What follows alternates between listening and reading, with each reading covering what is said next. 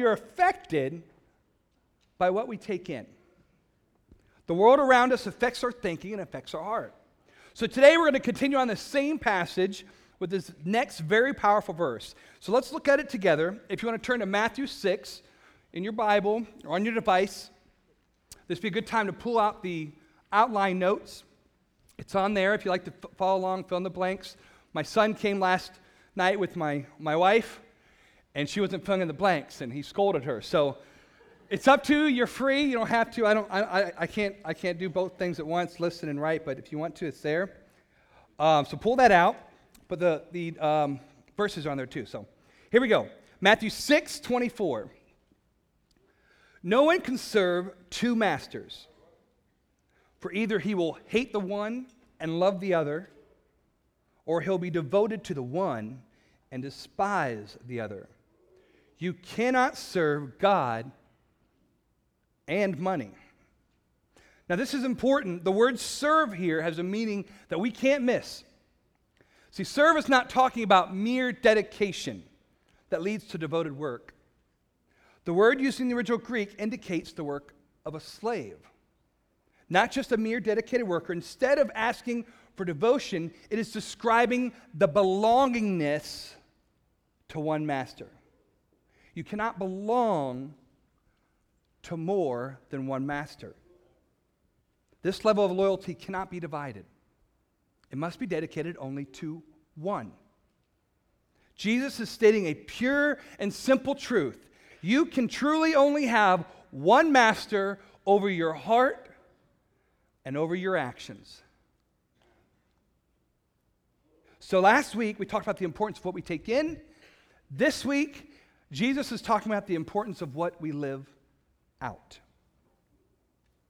Then, interestingly, when Jesus calls for a dedication and sole devotion, he doesn't pair up God against Satan. Instead, Jesus warns us about a different challenge. Doesn't warn us that we're going to worship Satan, but instead, the lure and attraction to money. The alignment of our heart to money. Our actions that follow are money, belonging not to Him, but to our money. Well, historically, we the people, we agree with this. 1861, over 150 years ago, a minister of the gospel wrote an appeal letter to the United States Secretary of Treasury. And he urged him to fix a problem with our currency. He said this We seriously overlooked the recognition of the Almighty God in some form on our coins. So, as a result, the Secretary of the Treasury, just seven days later, writes a letter to the director of the mint who's in charge of where they make the money. And he gives him this charge Dear sir, no nation can be strong except in the strength of God, or safe except in his defense. The trust of our people in God should be declared on our national coins. Powerfully said. No nation strong except one way, no nation safe except one way so, this is what led to those four powerful words that included on every bill, every coin that you can find in your pocket that says, In God we trust. See, in this one phrase, in God we trust, is a declaration of alignment with one master. And it's written on the very object that Jesus warns us not to have any conflicting alignment with. Right there for all of us to see is a constant reminder. Seems simple, right? It's right there. Well, let me ask you this Does our country's use of money seem simple right now? Let me ask this What about your personal finances? Do they seem simple? See, I remember a time when it was very simple for me. I was about 20 years old, had a simple job. I was a nanny for three kids. And I know I don't look like your typical nanny. Most of the time, they, they don't employ six foot four large men. However, I did have hair back then, so maybe I looked more nanny like. I'm not sure what that looks like, but, But it was simple hours, simple pay, all so I could work just enough to cover my bills, and I could spend the rest of the time on campus with a ministry at OSU. I didn't make much, but hey, I didn't need much. Well, I remember it would come down to faith many months to whether I would have enough to cover my bills. And one month in particular stands out to me. I cashed my check and I had all my money in my pocket. Literally, all the money I had in the world in just one pocket. So I took care of all the bills that I had except for the last two my car insurance and my rent. So I called my dad to see what I owed for car insurance because I was still on his policy at the time. And I pulled aside what I needed and I gave it to him. And then I slowly counted the remaining to see what was left for rent. I know now that you're not supposed to leave rent as the last thing you pay. I was 20, all right? But as I counted the bills, I came to the end and I found that I had the exact amount. I was thrilled. Yet another month where he had taken care of everything. So I go trotting into Kroger to get my money order. And as I approached the counter, a shocking revelation hit me. I had to buy a money order. And I was out of cash except exactly what I needed for rent. Well, at that time, money orders were 49 cents. So my first thought was just to ask somebody, can I have 49 cents? and then I remembered that there was change for my check. So I started fishing in my pocket. That Kroger employee just standing there watching me. And I quickly sifted through the lint and the tic tacs. And I had the pile of coins and I laid them out and I quickly counted them. And I found out that I had exactly 49 cents. So my heart leapt knowing God had provided to the penny exactly what I needed. God is good, right? But let's be honest. We know that God doesn't always work that way. I mean, I, get, I would guess as you listen to my story, you were thinking, like I do now, wow, that's a great story. But, and we finish that sentence one of a couple ways. We're thinking, that's a great story, but you can't provide for a family like that. There's medical bills, there's food, they need lots of things, they need security and stability. That's a great story, but you can't provide all that you need to provide. Or maybe you're thinking this that's a great story, but you need to earn more. You're below your capacity. What you're doing, you need to apply yourself more and you could earn a great income. That's a great story, but you need to earn all you can earn. Or maybe your thought is this that's a great story, but you need to save. I mean, you're crazy. You have no margin, no bank account, that's a great story, but you need to save all you can save. Or maybe you're thinking like this that's a great story, but you need to spend. I mean, you got no money, you can't go to a movie. What's the point of going to the mall if you can't buy anything? And what's the point of going to Amazon if you can't click buy? That's a great story, but you need to spend all you can spend. Am I right? Some of you are thinking, provide all you can provide, or earn all you can earn, or save all you can save, or spend all you can spend.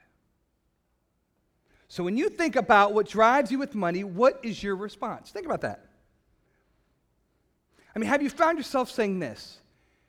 If I only had more, then I could. I mean, if I, if I only had a little bit more, then I could. I mean, if I were to have you finish this sentence, what would you say? If I had more money, then I could blank. Say your notes, fill that out. What, what, what's your answer? If I had more money, then I could work less?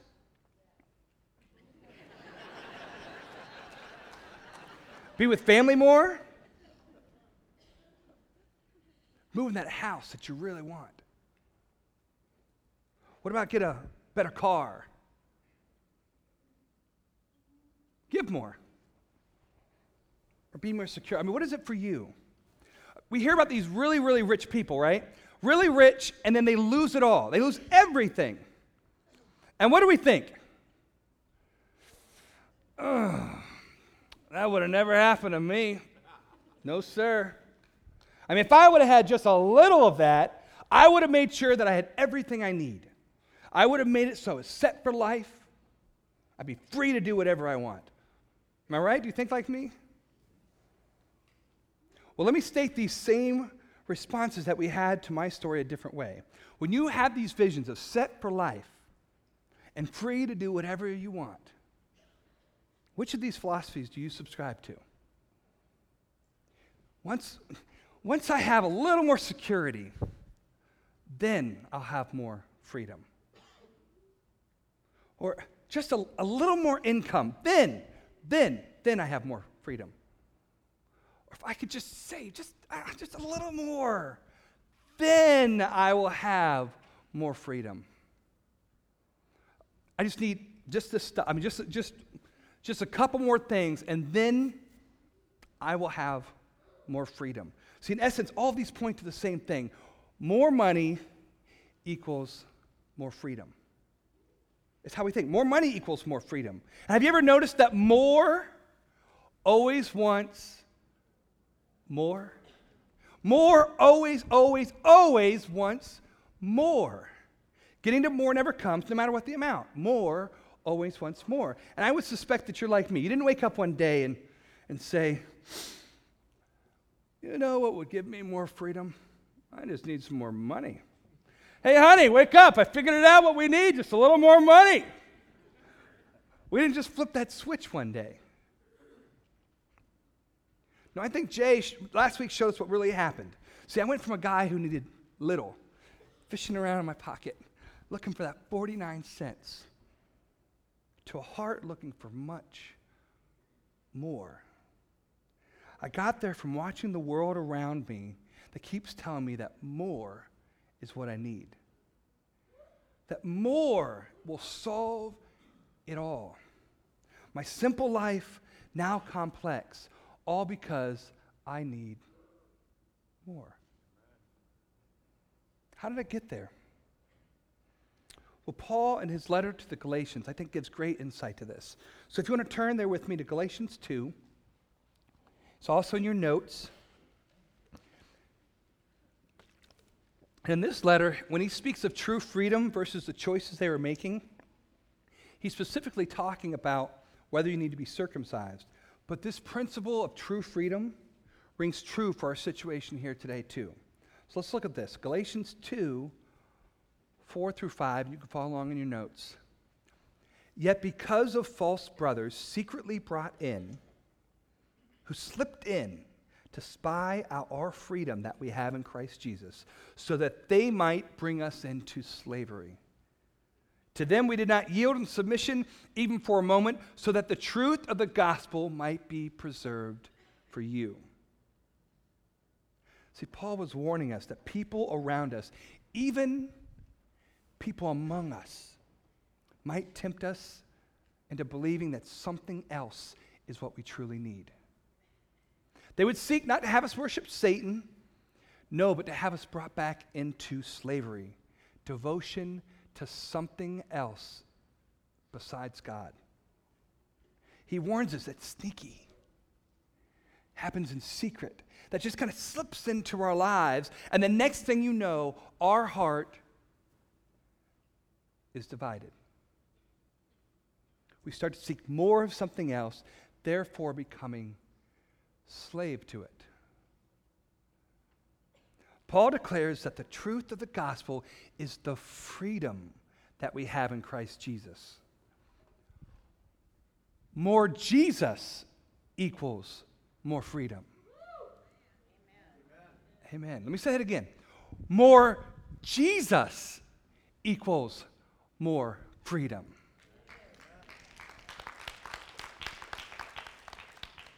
See, devotion to anything else is taking our freedom away. We instead are aligning ourselves with that money, security, stuff, status. Instead of living in the freedom we have in Christ Jesus, whenever we chase more of something else, means we're chasing less of Jesus. One master. Later in the same letter, chapter 3, verse 3, are you so foolish? Having begun by the Spirit, are you now being perfected by the flesh? Do you really think freedom is something you can accomplish? That you can create more freedom by earning something or saving something or getting something? If we truly believe that we've been set free by Jesus and we accept that his gospel, that he has already done it all, yet we try to gain freedom by getting stuff, by our earnings, by security, by anything else, then we're not truly living out the gospel. Instead, we're trying to earn our freedom, which goes against the very gospel itself that we are free. A little further in the same letter, chapter 5, very beginning, 5, verse 1. For freedom Christ has set us free. So stand firm, therefore, and do not submit again to a yoke of slavery. So when we say, if I only had a little more, then I could, we submit to the power of that object. Our devotion is bound to it. So when we subscribe to thoughts like this, if I only had a little more money, we're chasing more money or whatever it is we're chasing. We're no longer free to anything else. And this is why Paul urged us to preserve the gospel. Alan, I don't think I'm bound to it. Maybe I'm the exception. I'm just being faithful, that's all. Faithful steward. This might be true. Here's how I would test it. See, I am bound to my wife, no longer free. this is a good thing. But this means if I make a little decision, I consult with her a little. If I make a big decision, I consult with her a lot. I am one with her, bound together, so I talk about the actions and the choices that I'm going to make. Make sense? Well, what about us? Especially in the area of money. Who do we consult? You know, we hear about things, all the ways we can give all the time. We hear about the children in Africa, the families in Costa Rica, the missionaries going to France all the other opportunities we hear, but who do we consult? What drives our decisions about our choices and our actions? Do we first need to discover what our Discover card statement says? We see if it's well with Wells Fargo. Express our ability based on the available credit of the American Express statement we get. Do we chase freedom by chasing the almighty dollar? See, the big question to ask yourself am I bound to another? Am I bound to another? Listen, my hope is not to get you to subscribe to a new alternate philosophy that says, I need to give all that I can give. That would just be a new alternate weight of slavery. Don't buy into a new misdirection, even if it seems more holy. But I do not want us tricked into believing I would if I could, but I can't, so I won't. I would if I could, but I can't, so I won't. See, as we embrace the freedom that we have in Christ Jesus, our natural response should be the truth of the gospel needs out. How can I be bound to Him and let others know how they too can truly be free? So the gospel sinks deep in our heart, our heart is to reflect Christ. Therefore, our actions will reflect our hearts. And the choices that we make daily create those actions.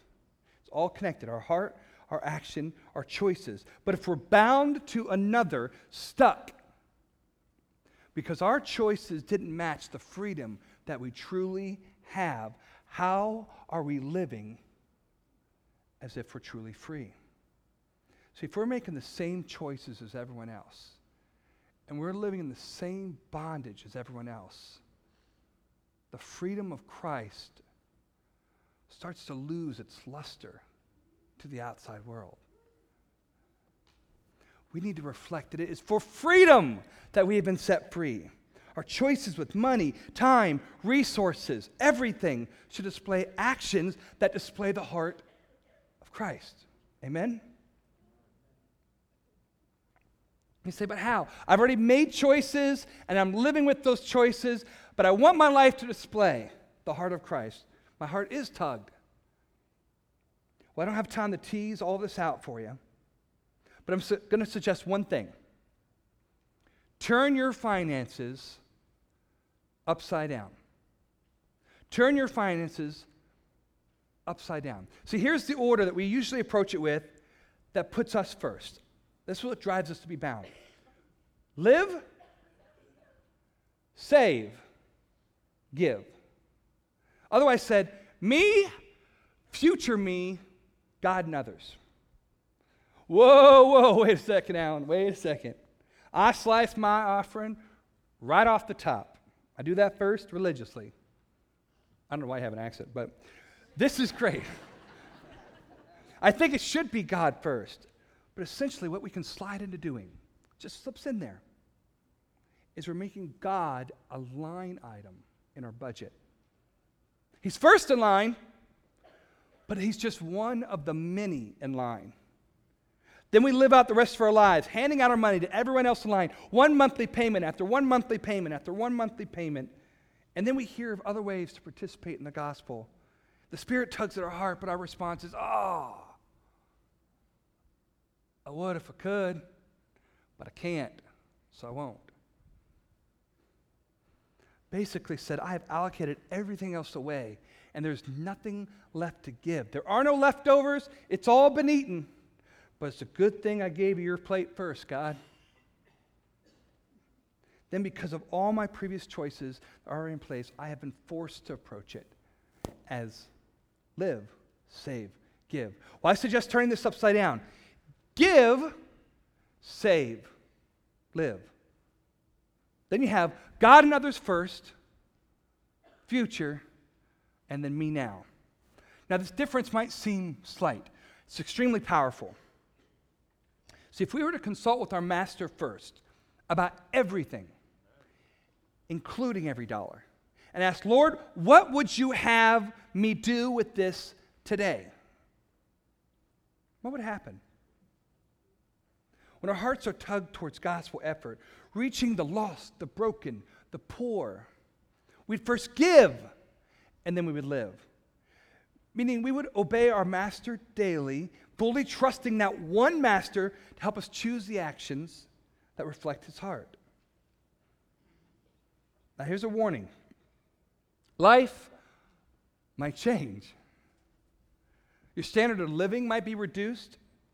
But when we read in His Word to sell our possessions and give, for us today, that might just mean undoing some of those choices we already made. So we have some money to give to someone else. And I know this can't happen overnight, but if we turn our finances upside down and ask God in freedom, what will you do next? I believe revival will happen. New ways of participating will be before you, and your response to living faithful to remaining will show the world who your master is the almighty dollar or the almighty God. See, I know some of you already have a heart bent this way. Others, I hear how it's bending, all these cool stories with the love works and all these things that we're doing.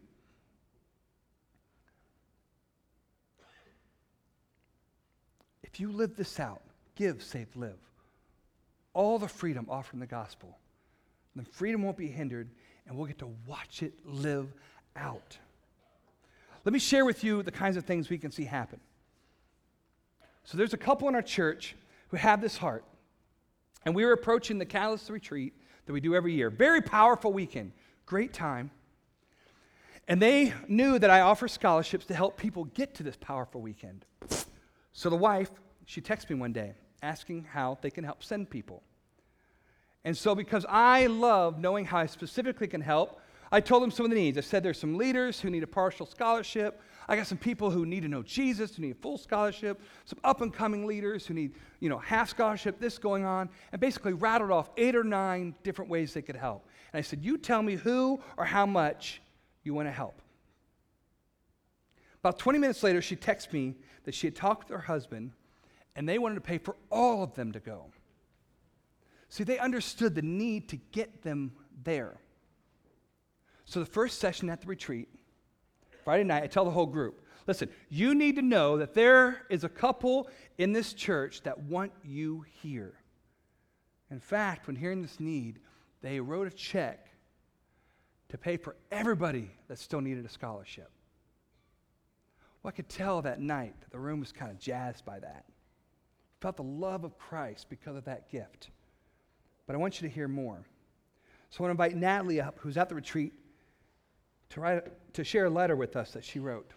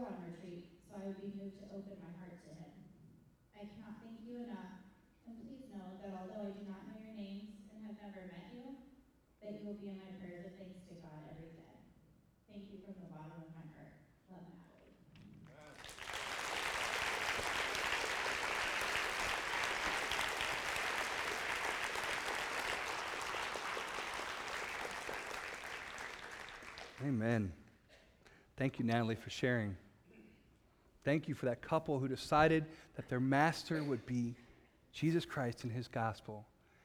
And they'd be willing to do anything, including use their finances. That day, uh, when Natalie got baptized, afterwards I went up to give her a hug. And you know what she asked me? She said, Hey, Alan, you know who gave the money to get me on the retreat, right? I said, Yes. She said, If I write them a letter, will you give it to them? That's the letter that you just heard.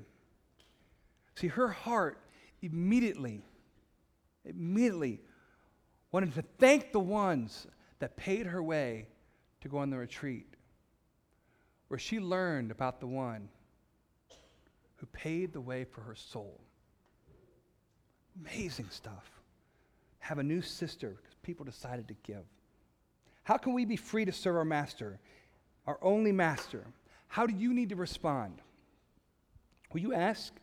Will you do me a favor? Just ask God to show you ways to do this so you can respond with your devotion to the one master. Will you let him break apart any other devotion? Anything else that might be hanging there? See, maybe it's realizing the stronghold that money has on your heart. Maybe you need to cut up a credit card that keeps getting you into trouble. Maybe you need to cut cable so you can sponsor a child from Makono. Maybe you just need to write a really big check that hurts a little so you can be free. Maybe you don't have much money, but you know that you yearn for it. And you just need to lay that at His feet. What is it for you that's trying to divide your devotion? Can I ask that you receive prayer today? The prayer team is here. They would love to pray for your next step, for your heart, for anything else that's going on. We want a heart that displays the gospel. Let them pray for you so you can see the one true master in your life. Let me pray for us now.